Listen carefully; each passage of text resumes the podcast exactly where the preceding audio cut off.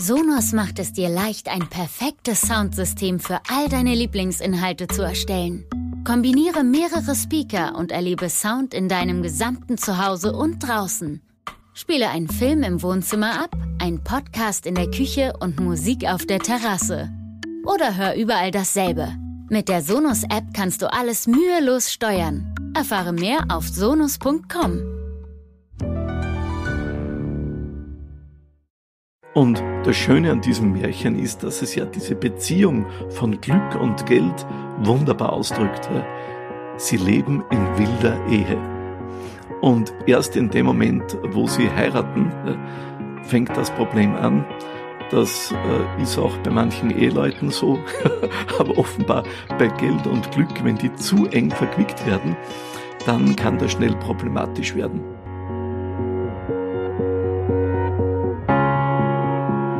Märchen im Leben. Der Märchenpodcast für Erwachsene.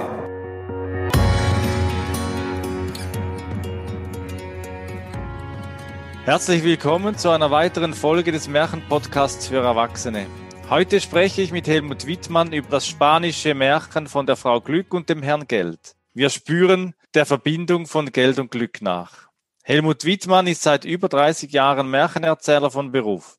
Die UNESCO nahm 2010 auf seinen Antrag das Märchenerzählen in Österreich in das Verzeichnis des immateriellen Kulturerbes auf. Durch die Jahre veröffentlichte er eine Reihe von Märchensammlungen und Hörbüchern und letztes Jahr 2020 erschien von ihm von Drachenfrau und Zauberbaum das große Buch der österreichischen Volksmärchen. Helmut, es freut mich, dass ich mich mit dir heute unterhalten darf über die Verbindung von Geld und Glück.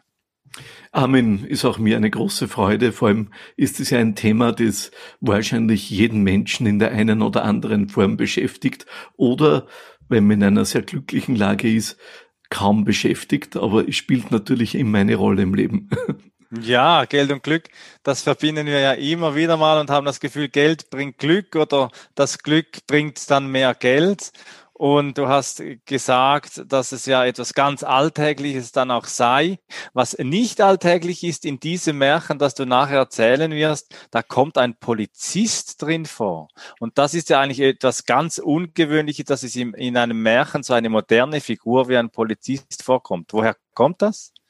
Naja, da kann man wohl nur mutmaßen.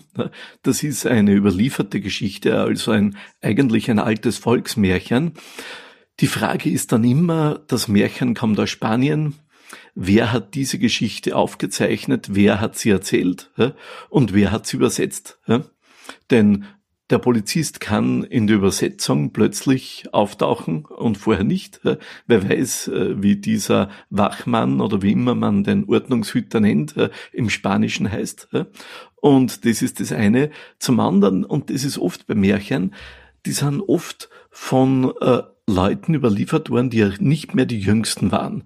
Und die haben dann oft im Gedächtnis so nach Worten gekramt, haben da herumgeglaubt und, naja, und vielleicht war das so ein Mann oder eine Frau und dem ist halt dann das Wort Polizist eingefallen und wer immer die Geschichte dokumentiert hat, wollte das möglichst originalgetreu machen, hat die Bezeichnung übernommen oder hat sie so übernommen, dass der Übersetzer oder die Übersetzerin sich gesagt hat, Polizist ist da am treffendsten.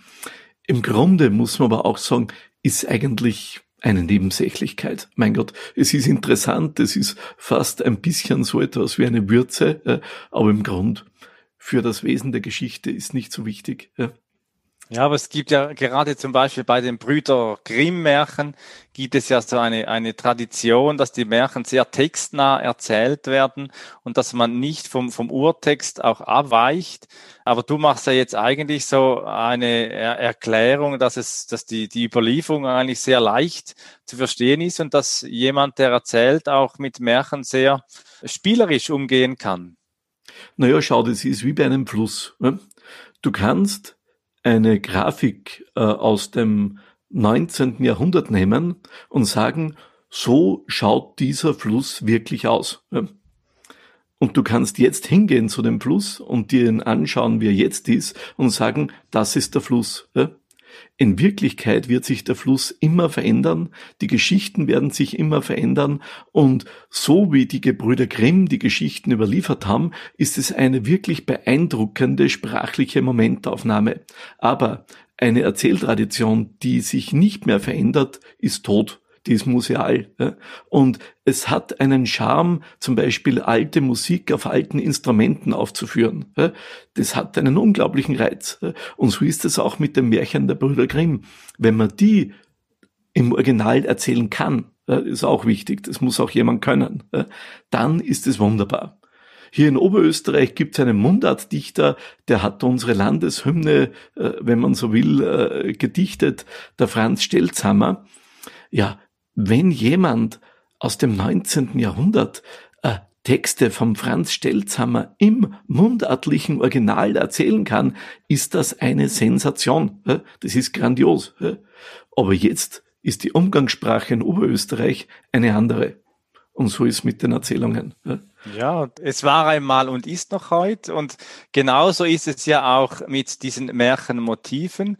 Und worüber wir uns heute äh, unterhalten, ist das Motiv vom Glück und Geld und seine Verbindung. Und ich denke auch, dass das über die ganze Menschheitsgeschichte, seit es diesen Zusammenhang gibt, dass man sein Glück vom Geld auch versucht abhängig zu machen oder eben nicht, eine Herausforderung und beschäftigt den Menschen immer. Und hier sind ja die Märchen auch ein gutes Instrument, äh, darüber nachzudenken. Und das ist ja auch das, was die Initiative Märchen im Leben ja auch machen möchte. Einerseits die Märchen wieder zurück zu den Erwachsenen bringen, aus äh, den Büchern dann auch frei erzählt zu bekommen und zum anderen eben auch genau in diese Motive wieder einzutauchen und nachzuspüren, was bedeutet es denn heute? Was bedeutet heute das Thema Glück und Geld, gerade in dieser Zeit, in der Menschen zunehmend auch weniger Geld haben in dieser Corona-Zeit oder dann eben auch den Eindruck haben, sie hätten weniger Glück oder sie hätten eben dann wirklich auch Pech. Ähm, ja, du hast das schon angesprochen. Du hast äh, gesagt, dass Leute ihr Glück vom Geld abhängig machen und damit sind wir schon bei einem wichtigen Wort bei der Abhängigkeit. Äh, zu glauben, dass man das Glück mit Geld stabilisieren kann, das ist sicher meines Erachtens und nach meiner Lebenserfahrung und wenn man so will, äh, wenn man vielen Märchen so ein bisschen auf der Spur ist, äh, dann ist es ein unglaublich fataler Trugschluss. Äh, schauen wir uns das Ganze doch an.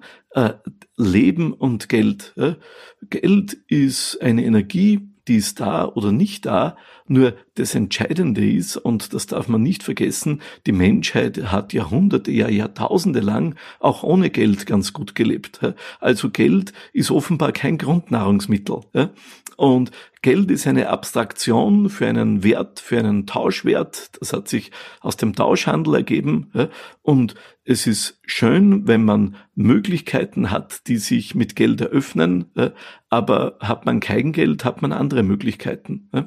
Und zu glauben, dass man dann keine Möglichkeiten mehr hat, wenn man kein Geld hat, das ist, ja, denke ich, nicht gut, nicht gesund und nicht hilfreich. Was ich immer wieder feststelle, so in der Unterscheidung von der Schweizer Kultur und von der österreichischen Kultur, wie ich sie äh, kennenlerne, dass der Schweizer den Wert der Arbeit viel stärker über Geld bemisst und dass das Geld einen ganz anderen Stellenwert hat als in Österreich. Wie würdest du den Umgang mit Geld in Österreich kulturell so stereotyp bezeichnen? Naja, ehrlich gesagt, ich kann nur für mich sprechen und äh, bestenfalls noch ein kleines bisschen für meine Frau. wir haben ähnliche Lebensentwürfe, sonst wären wir nicht über 30 Jahre verheiratet. Und äh, es gibt überall auf der Welt Menschen, äh, die auf das Geld fixiert sind. Es gibt diesen wunderbaren Spruch, zwei Arten von Menschen haben mit Geld Probleme, die sehr armen und die sehr reichen. Die einen, weil sie nicht wissen, wo sie es hernehmen sollen, wenn sie es brauchen, und die anderen, die nicht wissen, wo sie es hingeben sollen, weil sie so viel haben und was sie damit machen sollen. Und ich denke mir, äh, am hilfreichsten fürs persönliche Leben ist ein relativ entspannter Umgang mit dem Geld. Und äh, ich denke mir, eine Arbeit und was ich mache, wenn ich das nach Geld bemesse, ehrlich gesagt, äh, das grenzt für mich ja fast an Prostitution. Das heißt, ich arbeite für Geld. Geld ist schon ganz wichtig. Nur eigentlich geht's doch im Leben darum, und das sagen uns ja die Märchen unglaublich eindrucksvoll, das zu tun, was einem wirklich wichtig ist. Das zu tun, worauf es ankommt. Und äh, wenn ich einmal am Sterbebett liege und sage, ja, ich habe sehr viel Geld erarbeitet, aber eigentlich das, was ich wirklich machen wollte im Leben, das ist nicht geschehen, dann wird mir alles Geld nicht helfen, weil äh, ja, das letzte Hemd hat keine Taschen, heißt das so schön. Und ich denke mir, es ist schön und gut, Geld zu haben. Also ich bin der Letzte, der irgendein Geldverweigerungsprogramm da jetzt postulieren würde. Ganz im Gegenteil. Aber dem Geld den Vorrang zu geben, das glaube ich, ist keine Grundlage auf Dauer für ein wirklich gutes Leben. Und da ist es ganz wurscht, ob man jetzt Österreicher oder Schweiz oder Deutscher oder sonst wer ist. Ich glaube, es geht einfach im Leben darum, die Dinge zu tun, die man für richtig und für wichtig hält und natürlich auch darauf zu achten, dass ich rede jetzt nicht vom Geld, ich rede von der Wertschöpfung, dass auch die passt. Ja? Ja, und dann gibt es ja eben dieses Märchen von der Frau Glück und dem Herrn Geld, dieses spanische Märchen, in dem ja die Frau Glück und der Herr Geld äh, verheiratet waren in diesem Märchen. Und ich glaube, bevor wir über das Märchen sprechen, hören wir das Märchen uns an. Und ich danke dir für das Erzählen dieses Märchens. Gern. Und das Schöne an diesem Märchen ist, dass es ja diese Beziehung von Glück und Geld wunderbar ausdrückt. Sie leben in wilder Ehe. Und erst in dem Moment, wo sie heiraten, fängt das Problem an. Das äh, ist auch bei manchen Eheleuten so, aber offenbar bei Geld und Glück, wenn die zu eng verquickt werden, dann kann das schnell problematisch werden. Also jetzt die Geschichte. Vor langer, langer Zeit, war es gestern oder war es heute, da haben wir mal die Frau Glück und der Herr Geld gelebt. Und die zwei, die haben sie wirklich gut verstanden, haben in wilder Ehe gelebt, aber sie waren so glücklich miteinander, ja, und haben so ein schönes Leben gehabt miteinander, dass gesagt haben, wir werden heiraten. Na und so haben sie geheiratet. Nur, kaum, dass die zwei verheiratet waren, naja, da ist jetzt dran gegangen, wer hat denn das Sagen im Haus? Und die Frau Glück, die hat sich gleich auf die Viers gestellt und, und wollte jetzt da wirklich das Heft an sich reißen, aber der Herr Geld, der war überhaupt nicht einverstanden. Und man muss wissen, die Frau Glück, naja, die war eher lang und zierlich und schlaksig und der Herr Geld der war eher klein und rund, ein bisschen behäbig. Naja, und hat er Klotzen gehabt, der war kugelrund. Ja? Und so schlank und rank die Frau Glück war, so behäbig und rund war der Herr Geld. Ja? Und der wollte sich das auch überhaupt nicht gefallen lassen, dass plötzlich die Frau, die Frau Glück, dass die das sagen hat. Und so ist der Streit losgegangen und die zwei haben gestritten und gestritten, die Fetzen sind geflogen und schließlich war es die Frau Glück oder war es der Herr Geld, es hat jedenfalls jemand die Idee gehabt. Machen wir doch einen Wettstreit. Und es war wohl der Vorschlag von der Frau Glück, die gesagt hat, pass auf, Mann. Schau dir dort den Mann an, der dort unter dem Baum liegt. Das dürfte ein wirklich armer Mensch sein, ein armer Teufel. Machen wir es doch so. Wer dem ein besseres Leben verschaffen kann, der soll künftig das Sagen haben bei uns. Ja? Ja, der Herr der war einverstanden. Gut, hat er gesagt. Wer fängt an? Ja, hat die Frau Glück gesagt, probierst du gleich.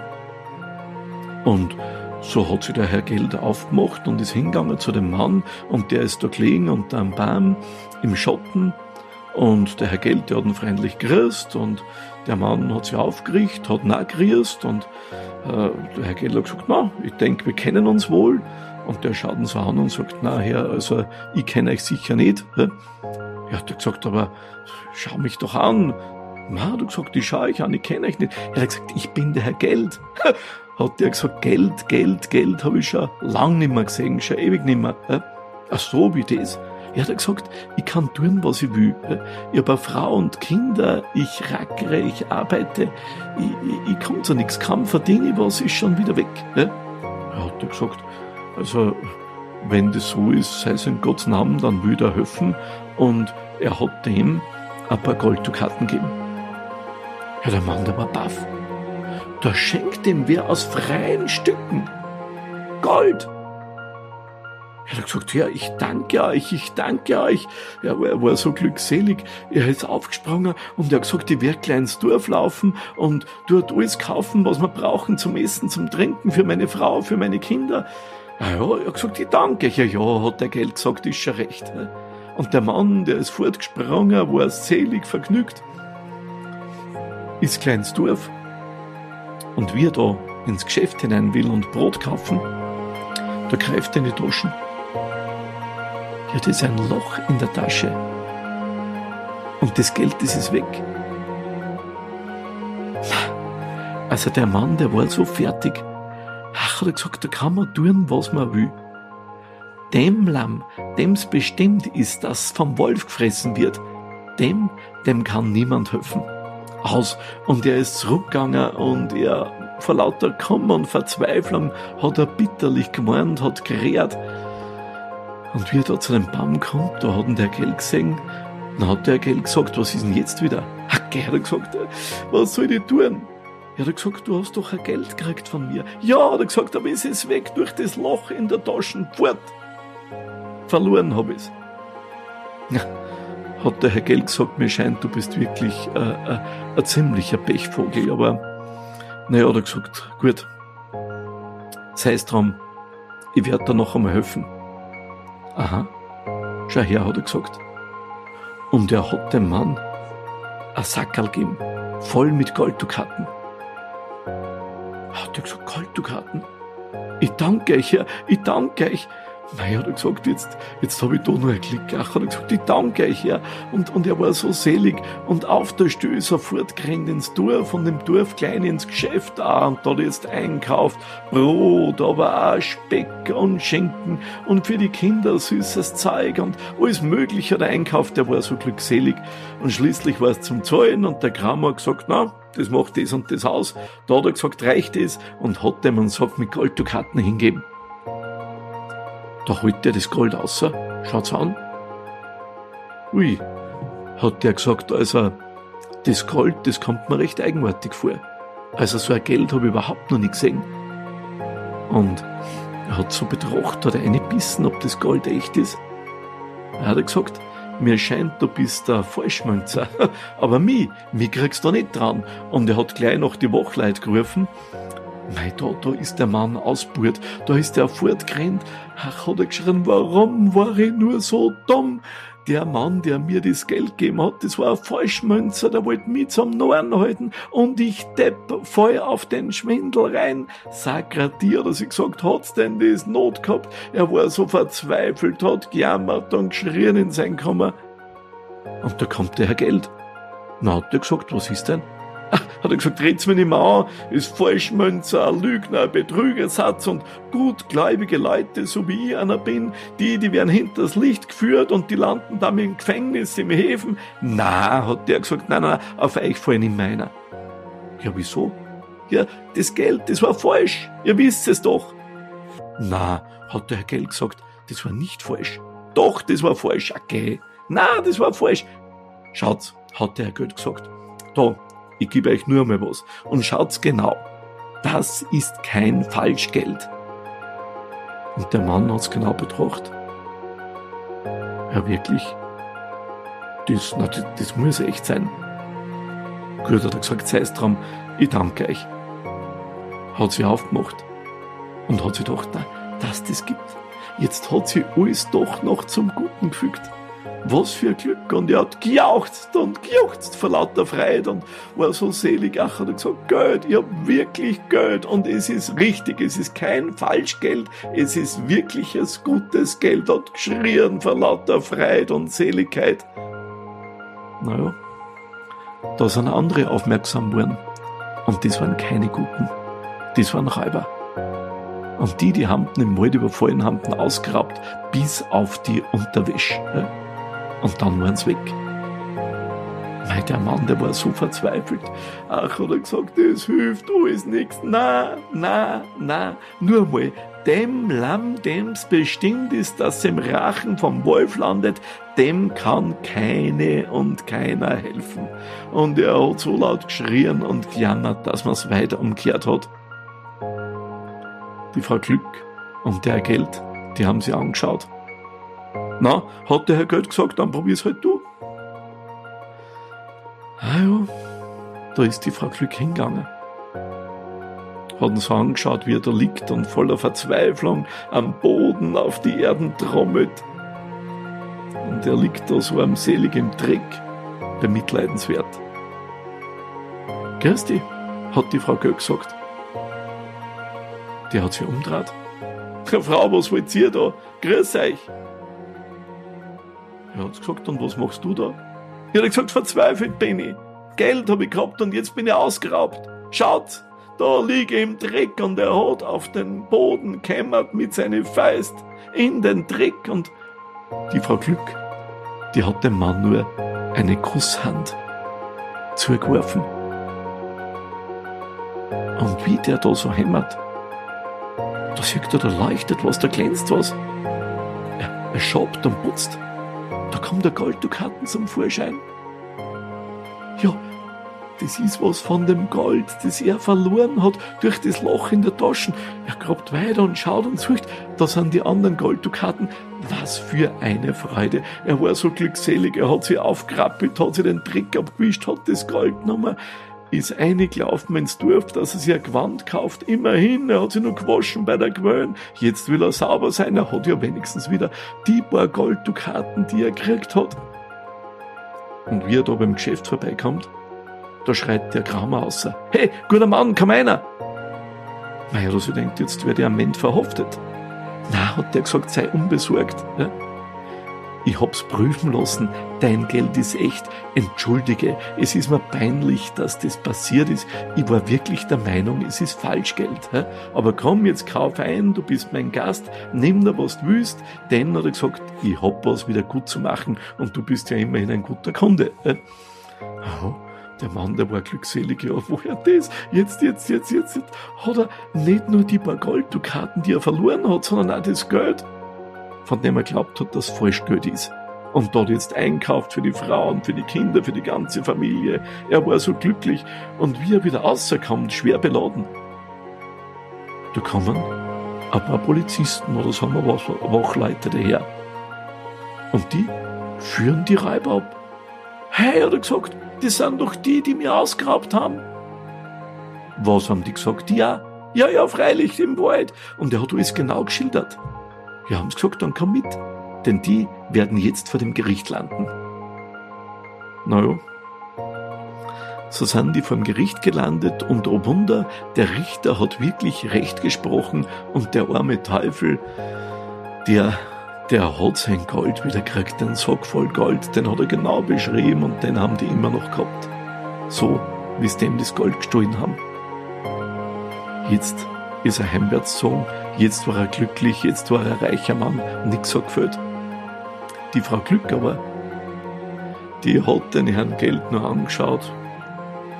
Ah ja, der hat ein bisschen den Kopf hängen lassen und hat gesagt, na gut, Frau, dann soll es halt sein. Und es heißt, seitdem hat im Hause Glück und Geld die Frau Glück das Sagen. Und manche sagen, sie verteilt ihre Segnungen wie der Blinde die Schläge. Aber manche sagen, das Glück, das kriegen halt die ab, die sie wirklich verdienen. Und der Herr Geld, er hat zusammen mit der Frau Glück auch wirklich nur ein wunderbares und gutes Leben gehabt. Und dann sage ich euch, die Geschichte, die ist wahr. Weil der, der es erzählt hat, der lebt nur.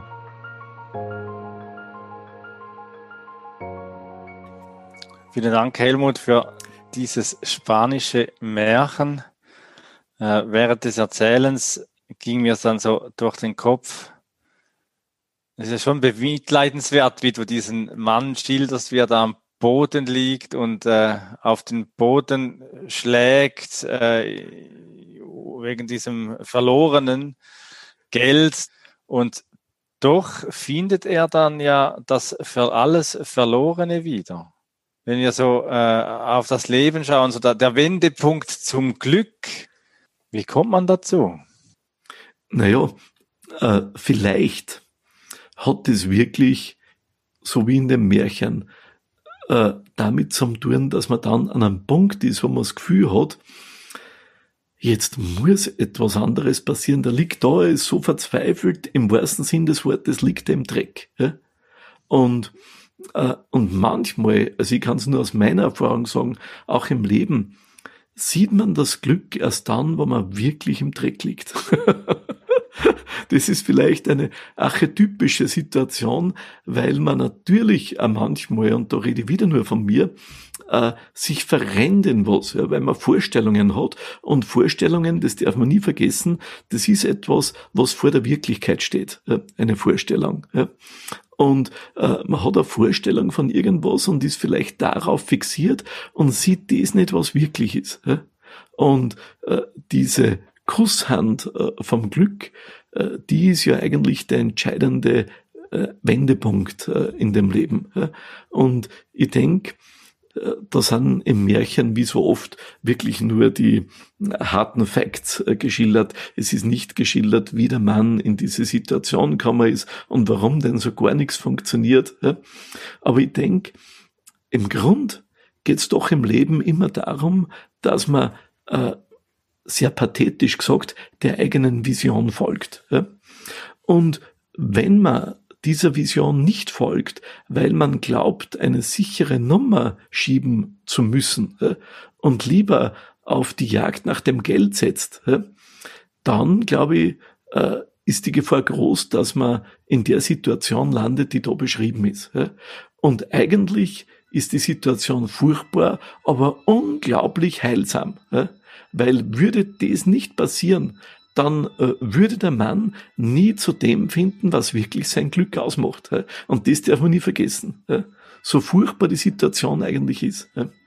Ja, und der, der Herr Geld, der geht ja davon aus am Anfang, und er sagt, ja, wir kennen uns wohl. Das hat so eine Selbstgefälligkeit, dass, dass er davon ausgeht, ja, jeder kennt das Geld. Das setzt auch da voraus, dass jeder einfach sagt, sagt ja, man, man kennt das Geld. Und der, der Mann, der sagte dann, nein, ich habe schon lange kein Geld, ich habe dich schon lange nicht mehr gesehen. Und es gibt ja noch ein Märchen äh, vom Talent des Kaufmanns, das davon erzählt, dass jemand ein armer Bauer ist und dann hinter dem Haus äh, dann sein Talent dann findet und es ist das Talent eines Kaufmanns und nicht das eines Bauern und dass er es dann wirklich wagt, den ganzen Hof, alles zu verkaufen, um den, in die Stadt zu gehen und den Beruf des Kaufmanns zu erwerben. Äh, du hast ja auch einen Weg gemacht zum Märchenerzähler und das hat ja wahrscheinlich auch mit einem großen Veränderungsprozess zu tun gehabt, dass du bis du Märchenerzähler geworden bist und dein Talent, dein, dein, dein Wesen jetzt so als Erzähler verkörperst. Naja, ich glaube, das Wichtige im Leben ist, und das ist leicht gesagt, aber umso schwieriger getan, äh, dass man eben tatsächlich das macht, was das Eigenste ist. Ob das jetzt eben das Talent ist oder wenn man, ob man das das persönliche Glück nennt, äh, äh, das gefunden werden will, aber dass man und das ist ja das Schöne in dem Märchen, dass die Märchen eigentlich dieses Urvertrauen in das Leben äh, unheimlich äh, klar schildern, wie wichtig das das ist. Äh. Und dass man nicht eben auf die sichere, äh, rational sichere Nummer, nämlich das Geld setzt, äh, weil äh, Geld schafft natürlich materielle Sicherheit ist ganz wichtig, äh, Teil der materiellen Sicherheit. Aber wenn man das verabsolutiert, wenn dies immer den Vorrang hat im Leben, dann hat man zwar ein sicheres Leben, aber die Gefahr, dass man mit der gleichen Sicherheit nicht das lebt, was eigentlich persönlich gelebt werden will, die ist auch sehr groß. Und das, das glaube ich, ist letztlich das Entscheidende. Es, es geht nicht darum, jetzt da irgendwie äh, ein Armutsgelübde abzulegen oder, äh, wie soll man sagen, äh, das Geld zu missachten, überhaupt nicht. Ja?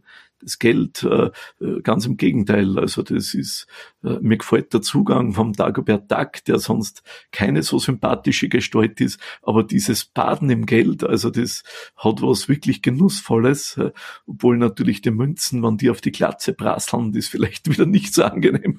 Aber ich denke mal, das ist das Entscheidende, dass man keinen verbissenen Umgang mit Geld hat, sondern einen lustvollen.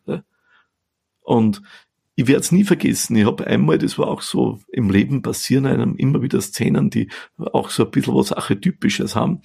Wir waren in Tirol drinnen erzählen. In einem Hotel, sehr schönes, sehr nobles Hotel. Und ich habe dort äh, für einen großen äh, Veranstalter erzählt, für Journalisten. Und dann sagt die Direktorin, mein Gott, äh, weil du gerade da bist und das ist so nett, wie ihr das macht. Es war der Dudelsackpfeifer mit, der Franz Benecker, sagt, da drüben ist ein Mann aus Deutschland, der feiert seinen Geburtstag. Wäre es nicht möglich, dem ein Märchen zu erzählen? Und ich habe gesagt, ja, natürlich ist eine Kleinigkeit. Und wie dann Zeit war, sind wir hinübergegangen und das war offenbar ein sehr, sehr vermögender Mann, der ist da gesessen und ich muss ehrlich sagen, die Feier selber, die war eigentlich armselig.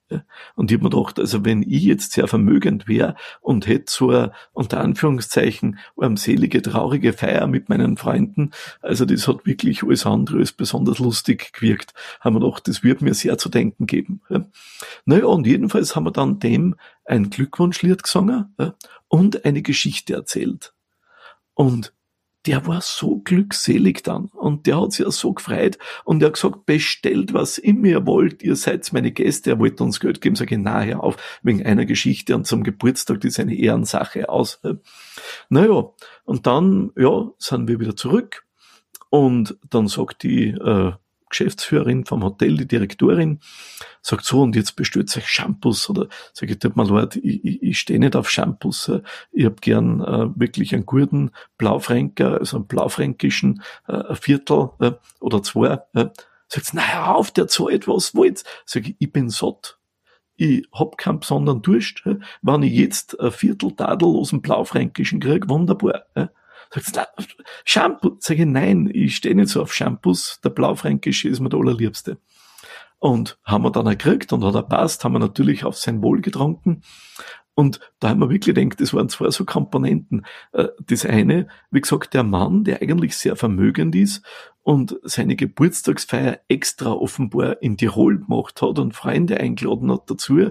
Und dann ist es äh, alles andere, also zumindest nach meiner Beobachtung, als ein rauschendes Fest. Und das andere, wie die dann glaubt hat, nicht, wir sollten, nur weil das viel mehr kostet und weil es so teuer ist, äh, mehr oder weniger das trinken, äh, was eigentlich gar nicht schmeckt. Ja, es gibt ja, es gibt ja das Umgekehrte auch, wo man sagt, ja, was nicht kostet, was nichts kostet, ist nichts wert. Und etwas, das in diesem Märchen ja auch drinsteckt, ist die Frage, was ist echtes Geld und was ist falsches Geld? Und dieser Frage nachzusinnen, lade ich Sie als Zuhörerin oder Zuhörer gerade jetzt ein. Was bedeutet für Sie echt verdientes oder falsch verdientes Geld? Für diesen Podcast stellt die Band Piloten und Piraten aus Stuttgart ihren Song Scherben bringen Glück aus ihrer zweiten EP Füße hoch ohne Geld und Gold zur Verfügung. Auch dieses Mal wieder einen herzlichen Dank für dieses musikalische Geschenk, das diesen Podcast bereichert. Die Reise der vier jungen Herren von Piloten und Piraten begann im März 2014. Sie verarbeiteten ihre zahlreichen verschiedenen Einflüsse in einem eigenen Stil, den sie kurz Hip-Hop mit Band nennen. Mit der Zeit kristallisierte sich ein Stil heraus, der verschiedene Einflüsse harmonisch miteinander vermischt.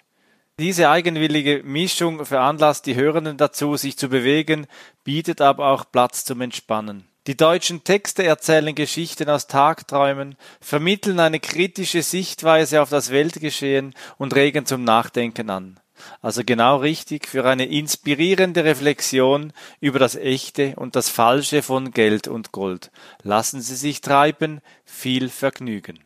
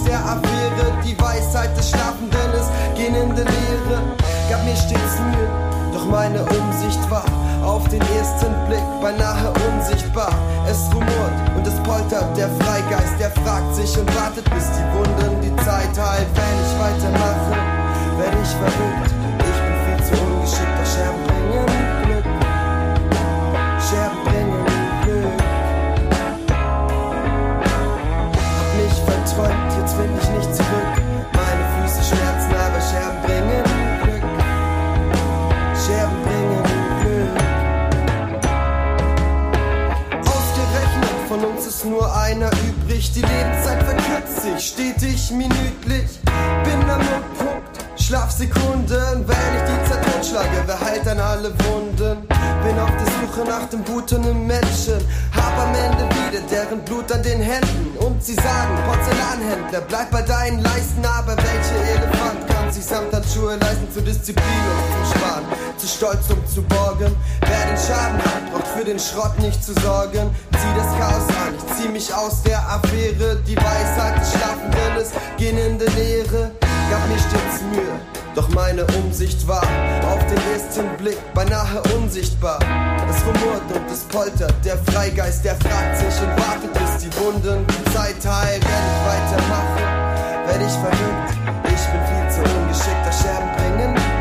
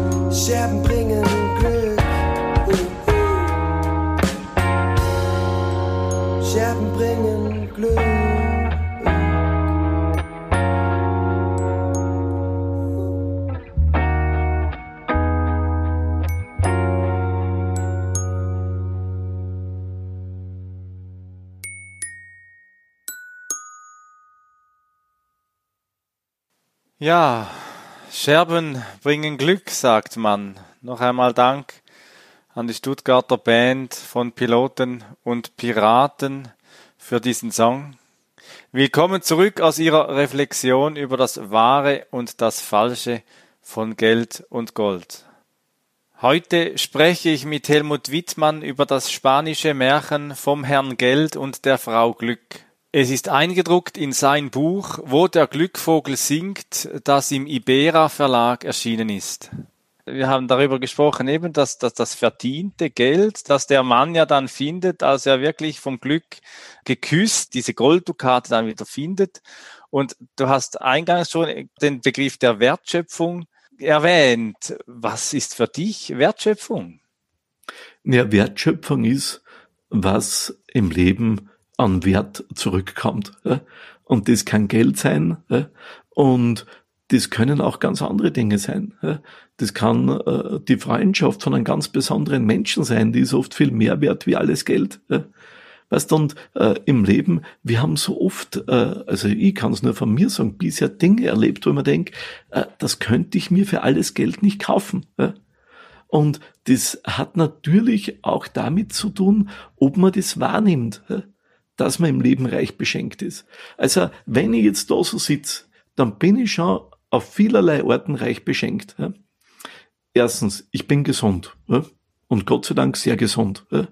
Zweitens, äh, ich bin seit über 30 Jahren äh, glücklich mit einer warmherzigen Frau verheiratet. Auch äh, reich beschenkt. Drittens, wir haben jetzt keine drängenden materiellen Sorgen. Ja, weißt, wir haben genug zu essen, wir haben genug zu trinken, ja, wir können durchaus, sage ich mal, einen tadellosen Wein trinken und wir können Gott sei Dank auch wirklich gutes Essen essen. Ja.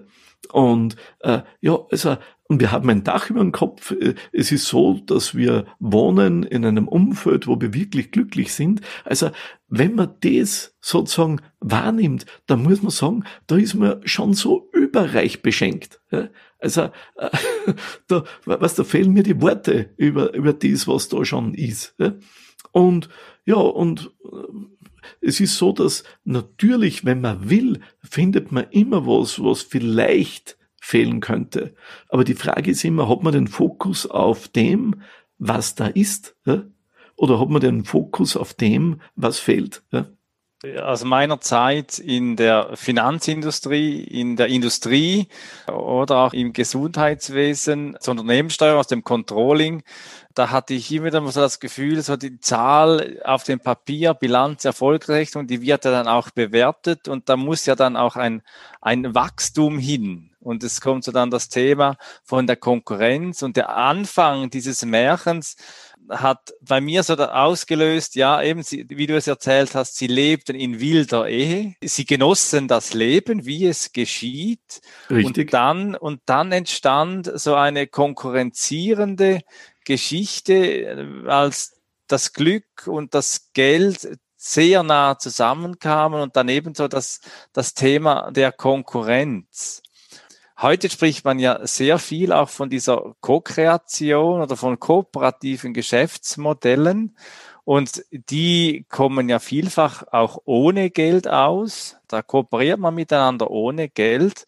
Und man spricht ja hier und da auch mal von einem bedingungslosen Grundeinkommen, von, ja, von Leben ohne Geld eigentlich. Und wie ist so ein Leben vorstellbar? Naja, offen gestanden, äh, ich denke mal, wie man das Leben gestaltet, das hängt immer äh, von jeder und von jedem Einzelnen ab.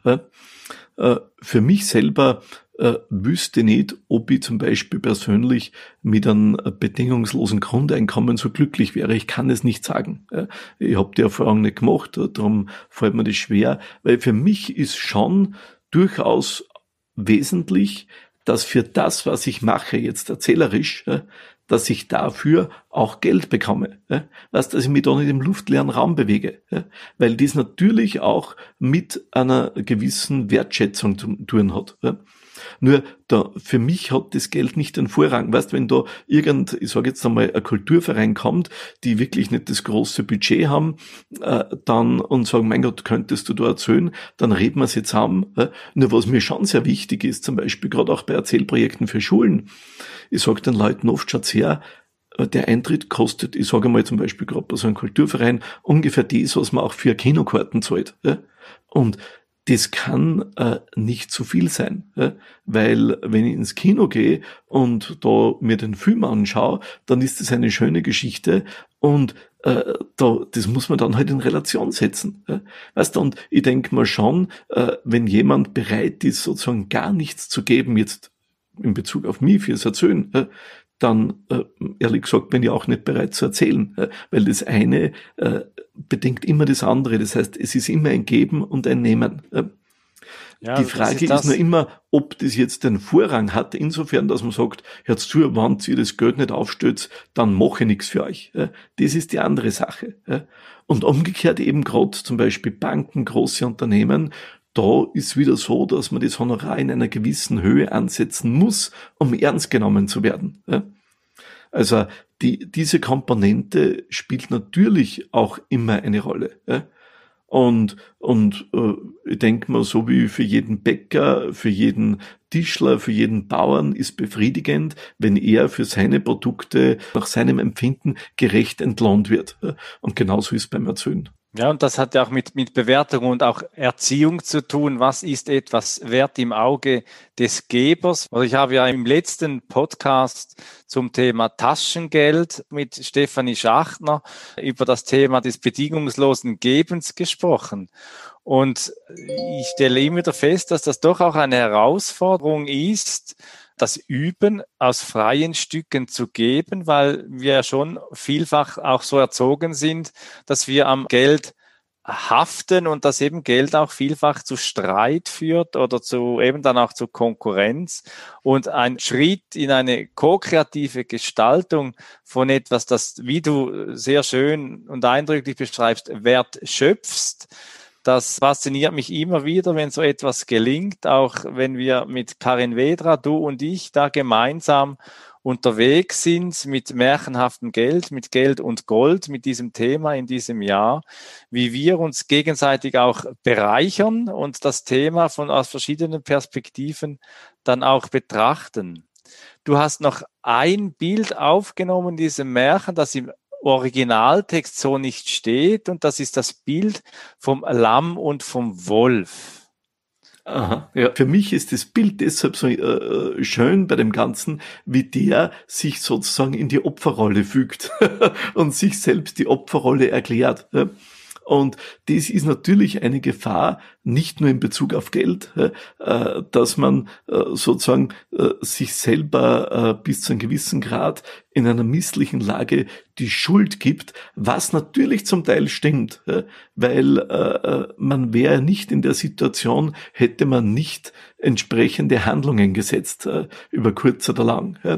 Aber in der Situation ist einfach nicht hilfreich, die ganze Geschichte und dieser Jammer. Weil man könnte natürlich sagen, warum passt der Depp nicht besser auf, wenn er genau weiß, äh, dass er Löcher hat in den Taschen und verliert das Geld. Er könnte sie in der Hand tragen. Warum äh, schreit er im Wald vor lauter Freude, dass er so viel Geld hat. Also er provoziert das Unglück natürlich auch ein bisschen. Und das ist auch immer Gefahr, dass man natürlich so Situationen selber herausfordert. Ja? Ja, wir haben ja angefangen mit der Leichtigkeit des Erzählens, mit der Leichtigkeit auch Geschichten neu zu entwickeln und in der Zeit zu erzählen. Und was mir so aufgefallen ist bei diesem Mann, bei diesem Helden in diesem Märchen, dass ihm ja auch die Perspektive fehlt, so zum wie gewonnen, so, zu, so zerronnen zu einer Leichtigkeit, ihm erhalten und ihm geben zu sagen, ja gut, jetzt ist es weg, äh, da kommt schon wieder was und das Glück, das wird mich ja wohl wieder einmal küssen und dann finde ich sicher am Boden irgendetwas, äh, das mich im Leben wieder weiterbringt. Äh, nein, also ich glaube, wenn ein Mensch äh, in einer Situation ist, die wirklich niederschmetternd ist und das über eine gewisse äh, Dauer und über einen gewissen Zeitraum, dann verliert man irgendwann den Glauben an das Glück. Und natürlich ist dieser Glaube gerade in dem Moment umso wichtiger. Aber ich denke, es ist, so wie der Mann beschrieben ist, äh, das versteht man, dass der verzweifelt ist. Und ich denke nur umgekehrt, es geht halt auch dann oft darum, dass man genau aus dieser Verzweiflung, die ja unglaubliche Kraft und Energie ist, äh, dass man aus der heraus eben, so wie es halt da passiert, dann auch plötzlich wieder den Zugang zum Glück findet. Und jeder von uns kennt es. Manchmal in Situationen, wo man eigentlich vollkommen fertig und erschöpft ist, hat man plötzlich eine grandiose Idee. Und warum? Weil da äh, die Energie so am äh, Tiefpunkt ist, ja, und auch die eigenen geistigen Schranken vielleicht so weit heruntergefahren sind, weil es einfach an Energie fehlt, dass plötzlich dieser hilfreiche Impuls durchdringt, der sonst vielleicht nicht durchgedrungen wäre. Helmut, ich finde das ein schönes Schlusswort zum Finden des Mutes in der, in der Verzweiflung. Das ist etwas, das ich auch immer wieder in Beratungsgesprächen auch wieder erlebe, wenn Menschen äh, zum Beispiel auf Stellensuche sind und äh, keine Perspektive mehr sehen und dann sich entweder, das ist so ein Scheideweg, den ich immer wieder erlebe, entweder sich dann wieder zum angestammten, einkommenssichernden Aspekt dann entwickeln im Leben oder eben dann den Mut haben, mir zu sagen, jetzt breche ich auf und ich bin überzeugt, Märchen sind ein wesentlicher Zugang dazu. Dieses Vertrauen ins Leben und diesen Mut für das Leben auch aus einer Verzweiflung heraus wieder zu finden. Und ich freue mich, konnten wir heute dieses Thema von der Verbindung vom Geld und Glück an diesem spanischen Märchen vom Herr Geld und der Frau Glück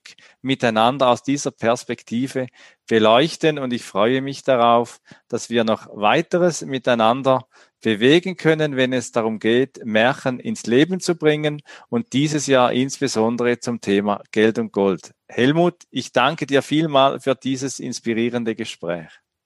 Amen war mir auch eine Freude. Und vielleicht eines ganz kurz noch.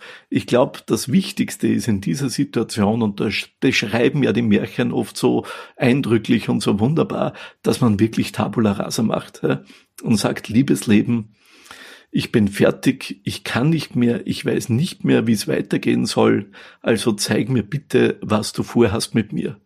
Und es gibt Leute, die schöpfen da aus dem Glauben, gleich welcher Glauben das sein mag, Kraft und stellen diese Frage an den lieben Gott oder an die liebe Frau Gott oder wen auch immer. Aber ich glaube, dass man sich dieser Frage stellt, das glaube ich kann in dieser Situation unglaublich heilsam sein. Das nur meinerseits zum Abschluss und war für mich auch sehr anregend. Danke für das Gespräch. Die Initiative Märchen im Leben wurde 2018 ins Leben gerufen.